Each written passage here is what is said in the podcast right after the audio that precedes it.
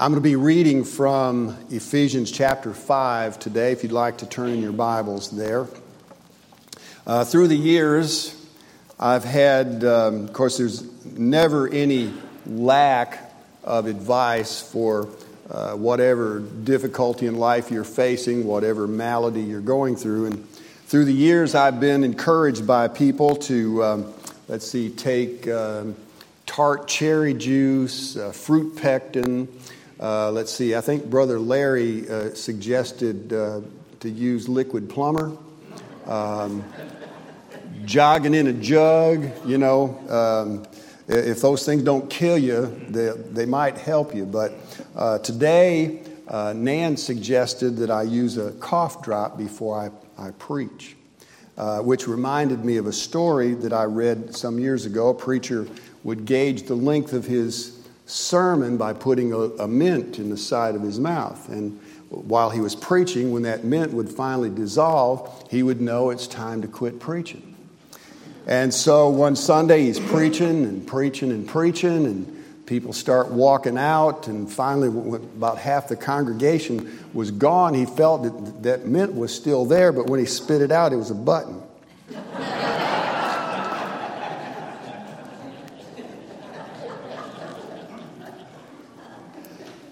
So today, if this works, you can give praise to Nan.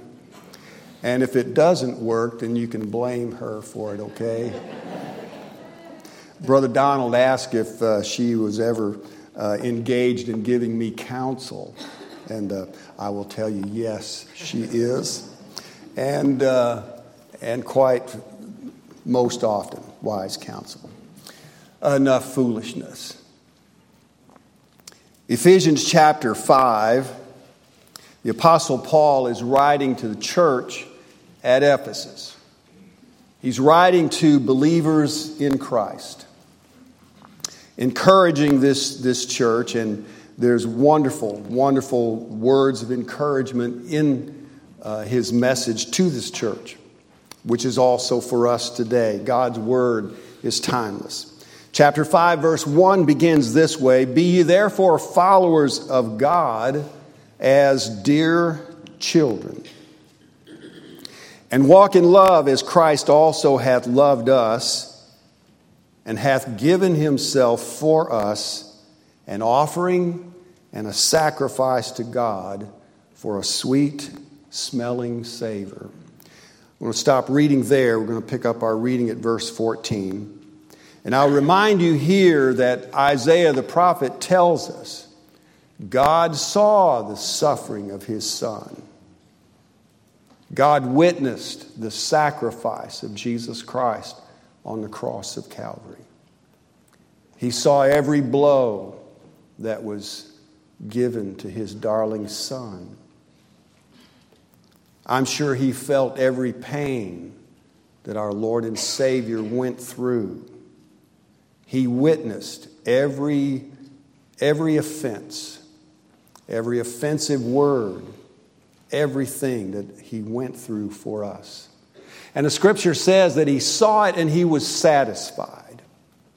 God was satisfied that that sacrifice was sufficient, folks, to pay the debt for every man's sin.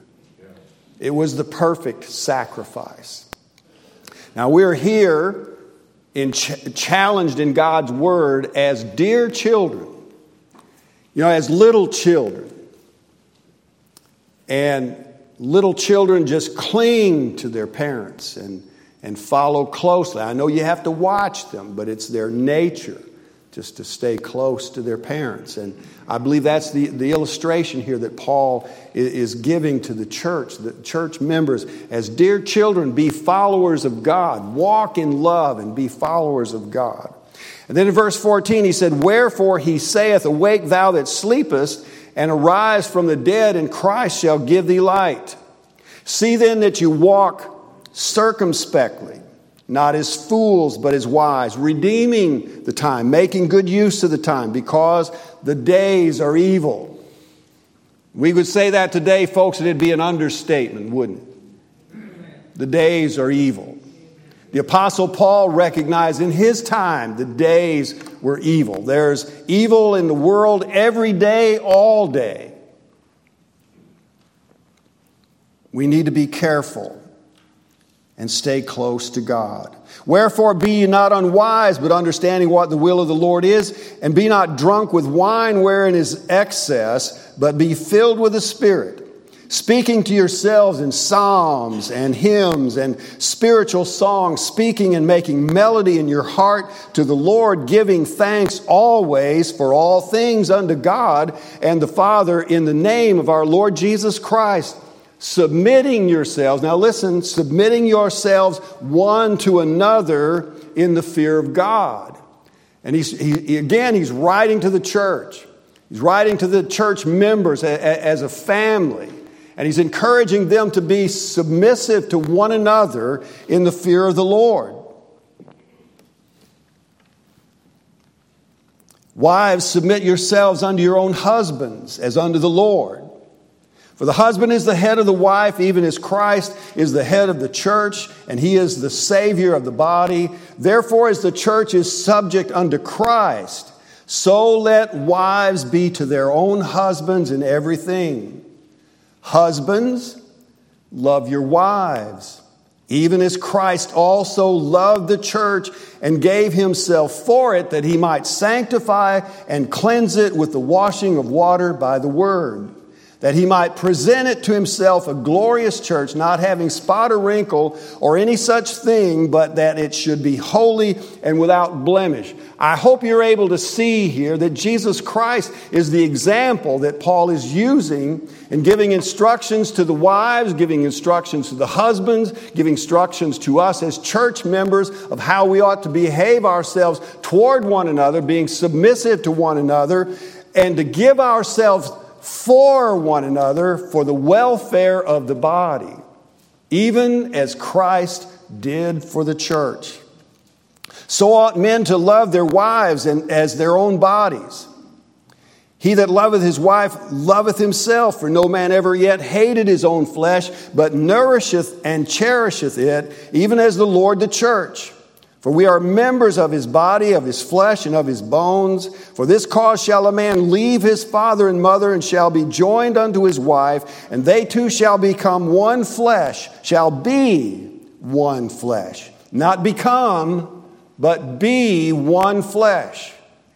When they're joined together in holy matrimony, they are one flesh. They don't become one flesh, they are at that moment. This is a great mystery. But I speak concerning Christ in the church. And again, Paul is using the relationship between Jesus Christ and his church. Jesus Christ, the Son of God, the Savior of the world, the husband of the bride, which is his church. And he's using that as our example, much like Scripture uses the example that Jesus Christ is the image of the invisible God. Jesus Christ came here and he walked the runway of human life, modeling for us, detailing for us what the normal human life should be. He set the example. He set the standard. He set the bar, and it's really, really high. But that's our goal, isn't it, brothers and sisters, as believers in Christ? To pursue. Yeah, God has predetermined, predestined that we should be conformed to the image of His Son. That's the goal for our lives. You're, you and I are not passive in this. We're to be engaged in it and, and, and to pursue that goal. This is a great mystery. It is, a, it is a profound mystery, Paul said. But I speak concerning Christ in the church. Nevertheless, let every one of you in particular so love his wife, even as himself, and the wife see that she reverence her husband. Children, we're not through. Children, obey your, your parents in the Lord, for this is right. Honor thy father and mother, which is the first commandment with promise that it might be well with thee and thou mayest live long on the earth. And you fathers, provoke not your children to wrath, but bring them up in the nurture and admonition of the Lord. I'm going to stop reading there at verse 4 in chapter 6.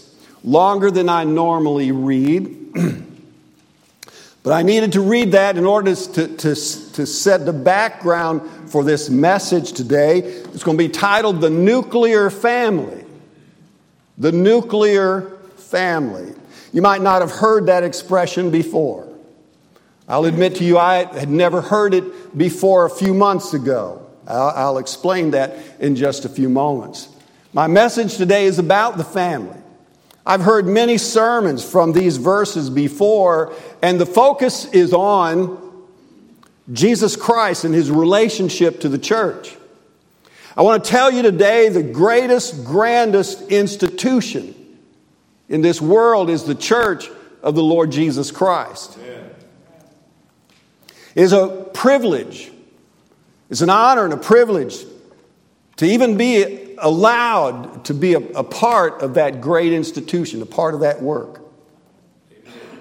I think myself, and I think most of us probably take for granted the high calling that God has given to us to be able to participate in this, in this great work of God, Almighty God.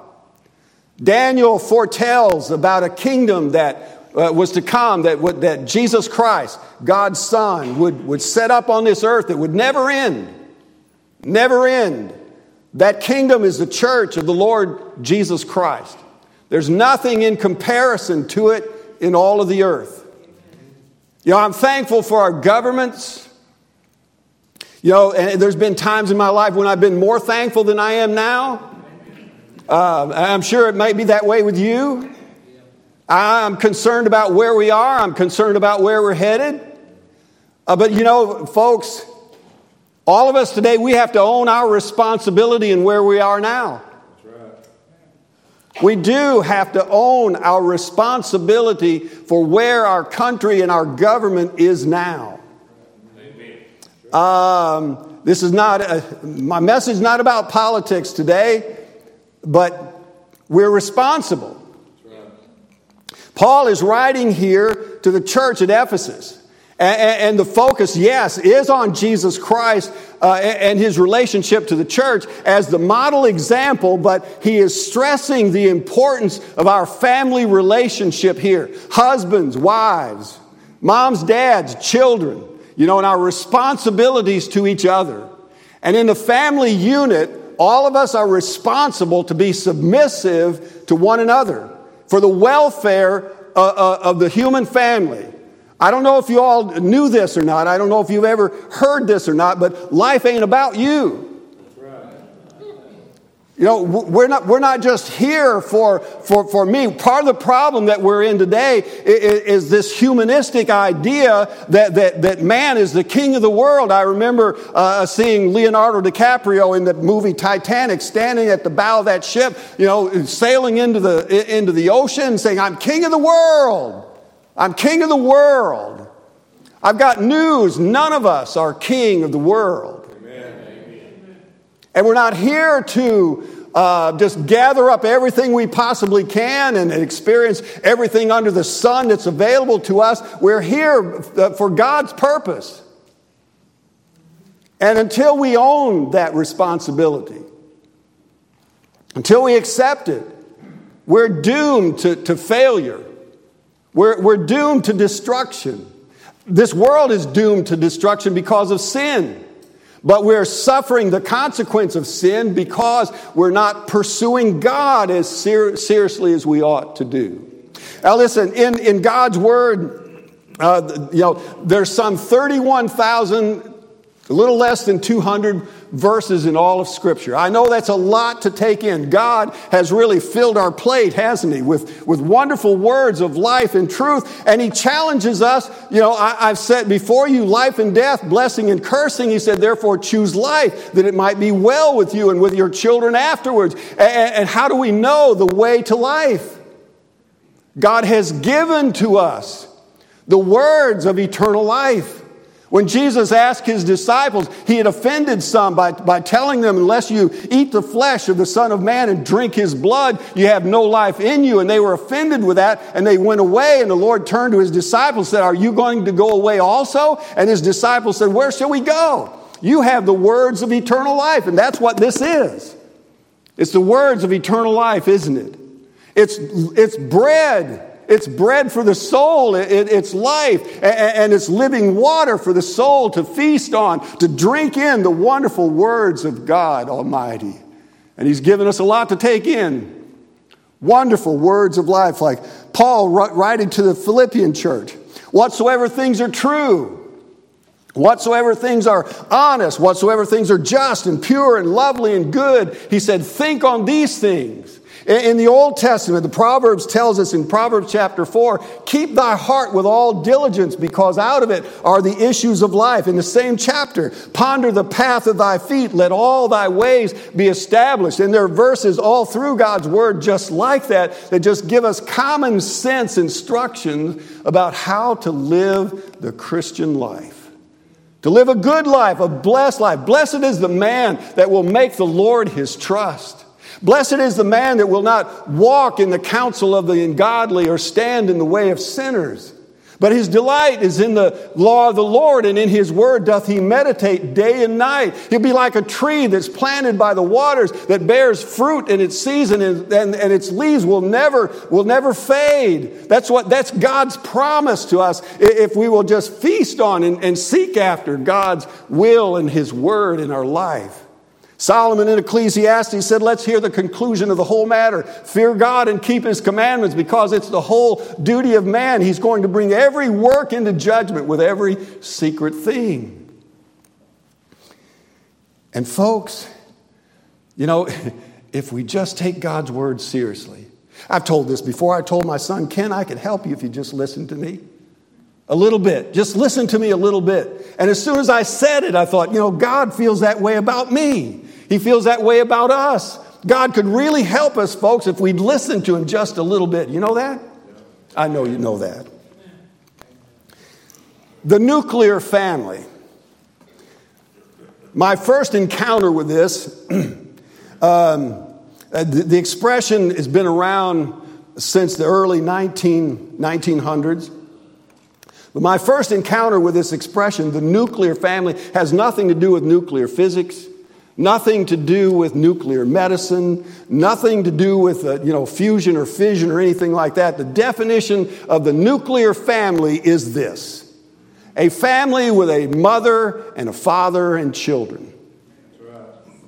That's what a nuclear family is. My first encounter with the expression, though, is reading it in the Black Lives Matter manifesto. And they made no bones about it that their, one of their goals in this manifesto was to dismantle the nuclear family. You know this. I don't have to tell you this, but the world has been at war with the nuclear family ever since God created the first one. Satan is the enemy of God. And therefore, he's the enemy of the family because it is a creation of God. And Satan, as our enemy, like a roaring lion, walks about seeking whom he may devour.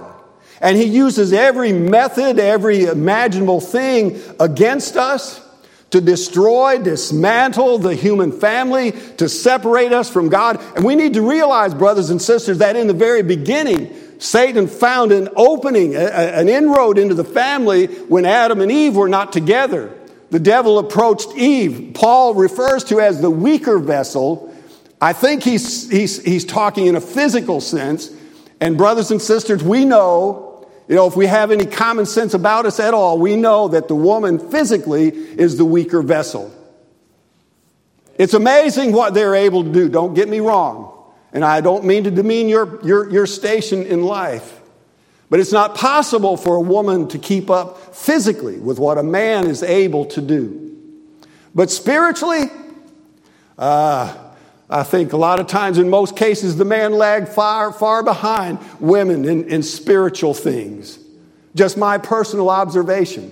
But the devil found a, a time when they were not together. Together we are stronger. The Bible says so. Two are better than one. And a threefold cord is hardly broken. Now, in a marriage, you only have two, but in a real godly marriage, you, you have a man and a woman uh, uh, uh, entwined together with God Almighty. And, and I want to tell you, in, in that relationship, it can hardly be broken. If the man and woman are, are where they need to be spiritually with God. But the world is at war with the human family, especially in these later years that we've been living in. In our lifetime, brothers and sisters, we've seen a, a, an onslaught uh, of assault against the human family to destroy it, to redefine it, to make it something that it was never intended to be. And we can look at the things that, that have come uh, into our lives. And, and, like I said, this war has been going on since the foundation of the world. We'll get to that in just a few moments with God will help me. But you know, wasn't the telephone an amazing invention? Brother Smith, you might remember, I don't know, uh, when, when, it, when it was invented. But you know, in, in the very beginning, when it was a box hanging on the wall, you know, think about this that, that it, it, what a boon to communication it was that now you could talk to someone across the community without leaving your home. Of course, you were tethered to the wall, you couldn't get away from that, but you know, you could, you could talk to someone across the state, across the country, for heaven's sakes. And wow, what an amazing thing it is. And now with cell phone technology, we can go anywhere we want to go, talk to anybody in the world, any time of the day, and it's amazing. And isn't it amazing what you can do with that little telephone now? What a world of, uh, of, of blessing is brought into our life, but what a world of iniquity at the same time. You know, when television came along, radio came along, you know, and that was an amazing thing. You know, people would sit around the radio. I've been reading uh, some books about uh, World War One, World War Two, and people just gathered around the radio to listen, you know, to what was going on in the world, and they were fascinated. They were mesmerized by what they were hearing, and it was an amazing thing. And then television came along, and wow, it's just almost unbelievable, isn't it? That you can see these people walking around in that little box. I mean, people scratch their heads in bewilderment, think, how is that possible? But now we've got it in living color. you know, and, and uh, what is it? Uh, widescreen technology. I mean, we've got it going on. My uncle, you get a kick out of this, he was hard of hearing. Um, and he was getting near blind, and he had the biggest television I ever saw in a nursing home, sitting in a reclining chair right in front of this big screen watching the Daytona 500. It was called, and he was in seventh heaven. And we love our entertainment, don't we? We love our entertainment football games, baseball games, uh, auto races, hunting, fishing, you know, uh, ladies, uh, you know, home shopping network and HGTV and all that stuff. We love it. We just love it. And we've got it coming into our lives all the time, along with everything else.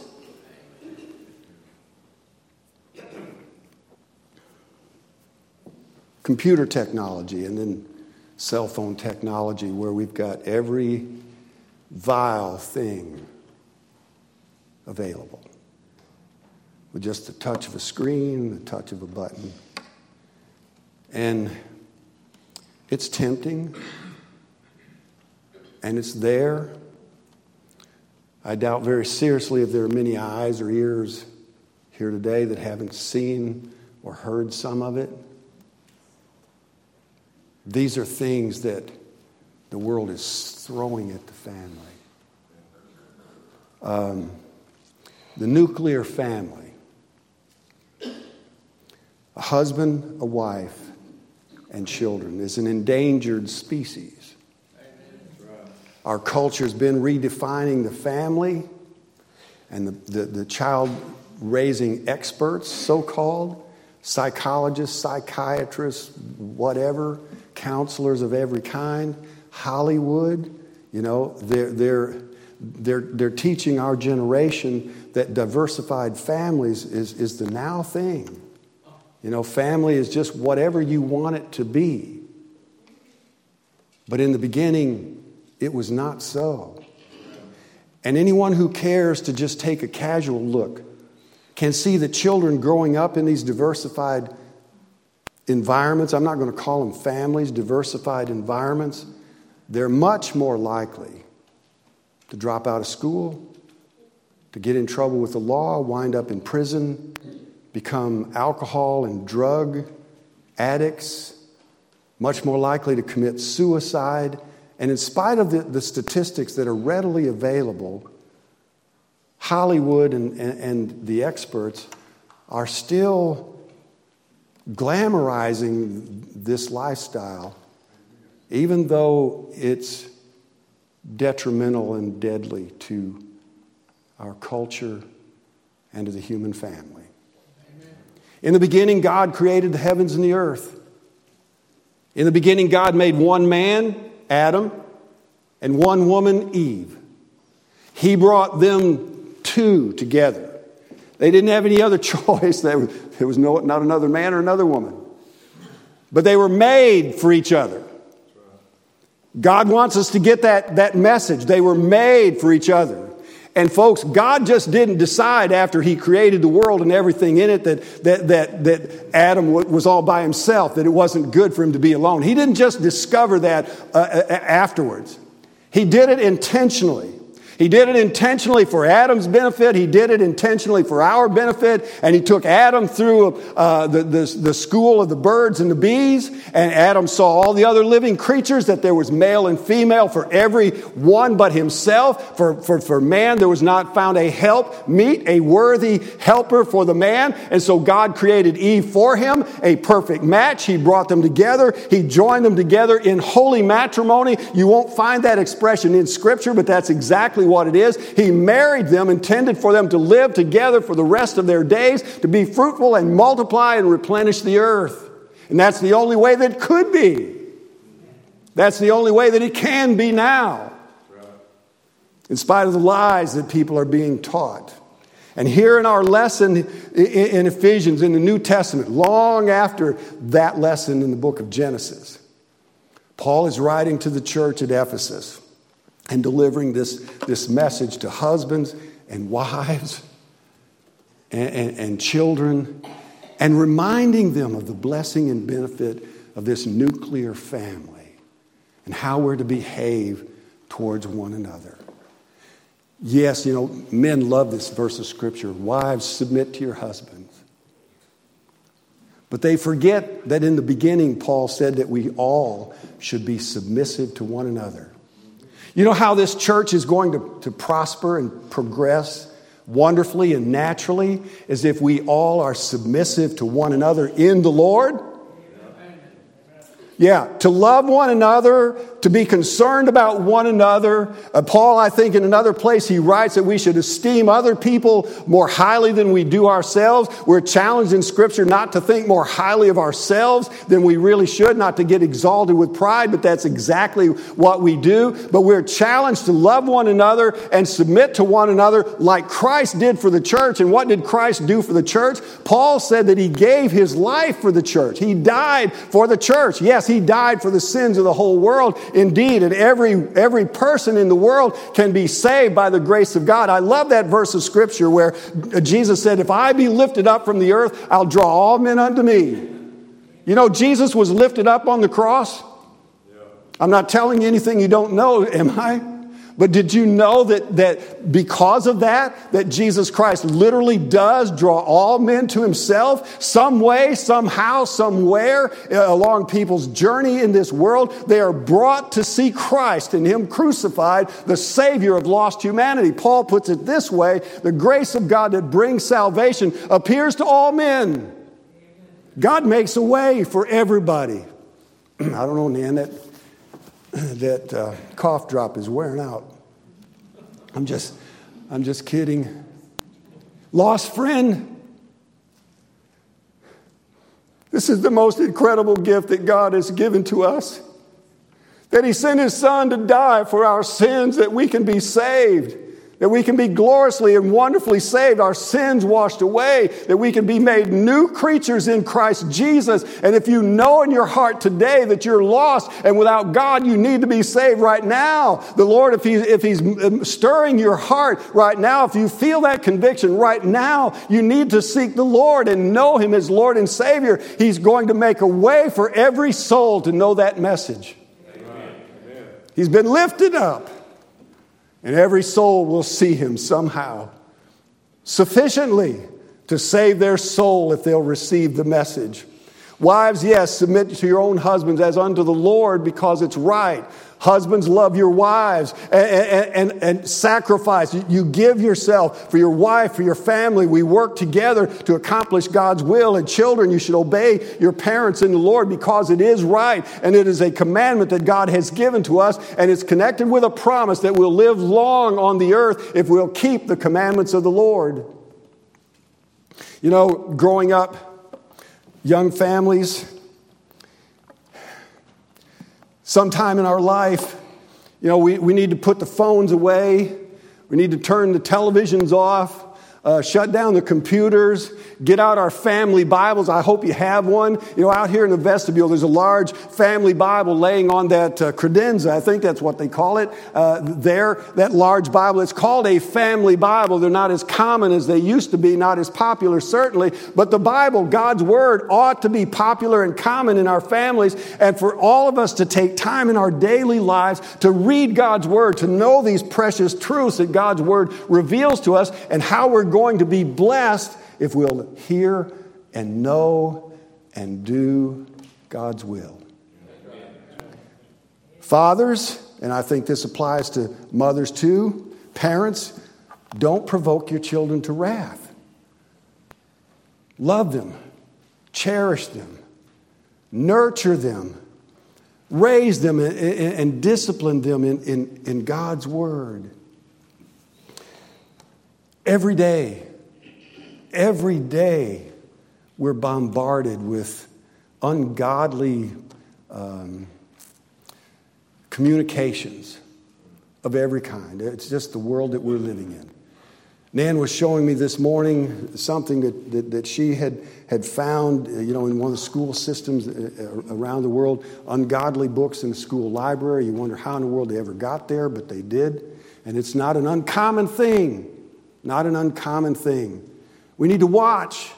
We're, we are to keep our heart with all diligence. We're to ponder the path of our feet. You know, it, it's just like Jeremiah said that we should stand in the ways and see. You know, just, just take a, a, a long, hard look at all the things going on in the world and choose the way that we should go carefully. Yesterday, Brother Harold and I, we stopped in to see Elvis Presley. Um, on our way back from riding our motorcycles, um, we saw a, an amazing little film about Elvis Presley's boyhood life in the church that he went to. And, and they said that Elvis Presley's goal in life as a little boy growing up was to be a gospel singer. That's where he learned to play the guitar. That's where he first started singing, was in, in church. The, the, the pastor, uh, the preacher at the church, played the guitar and helped Elvis to learn to play the guitar. And that was his goal as a young child, was to grow up and become a gospel singer. Elvis Presley could sing gospel music like nobody could sing gospel music. But somewhere along the way, Elvis lost his way. I sat there watching that film and wondered, I wonder what would have happened if Elvis had stuck to that pathway and had grown up to become not the king of rock and roll, but the king of gospel music. The whole world knows who Elvis Presley is. He's well known around the world, and, and people still love his music. But what an impact it would have made on this world had he become the king of gospel music. And how many people's lives would have been, cho- would have been changed, gloriously and wonderfully changed by him pursuing that, that goal. You know what, folks? That concept is, is not, not different for us either. the choices that we make in life. They have eternal consequences, benefits, you know, set our goal on following Jesus, loving Him and, and giving ourselves for Him and giving ourselves for one another. That's what the nuclear family is about. I don't know if you do now have family devotions together. If you don't, it's never too late to start. It's never too late to start. I've said this many times. I, I've witnessed old people get saved. Praise the Lord. You can get saved when you're old. Never forgotten Jim Augustine sitting right there, just this big, husky Polish man, rough around the edges, just sitting there weeping like a baby and giving his heart to the Lord. You can get saved when you're old, and it's never too late to seek the Lord. It's not how you start, it's how you finish. It's how you finish. You know, the thief on the cross didn't start out too good, but he finished well, realizing that his life was almost gone, but there was hope in Jesus. And what a witness we have in his dying hour that he gave his life to Christ. To all of you today, I want to in, in, encourage you and challenge you. The nuclear family is an endangered species, all right.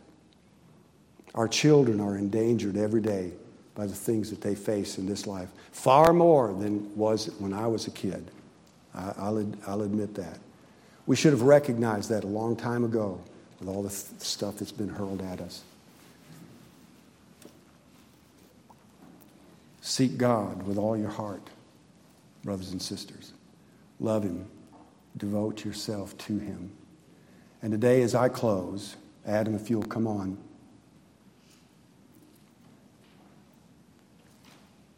What's your goal in life?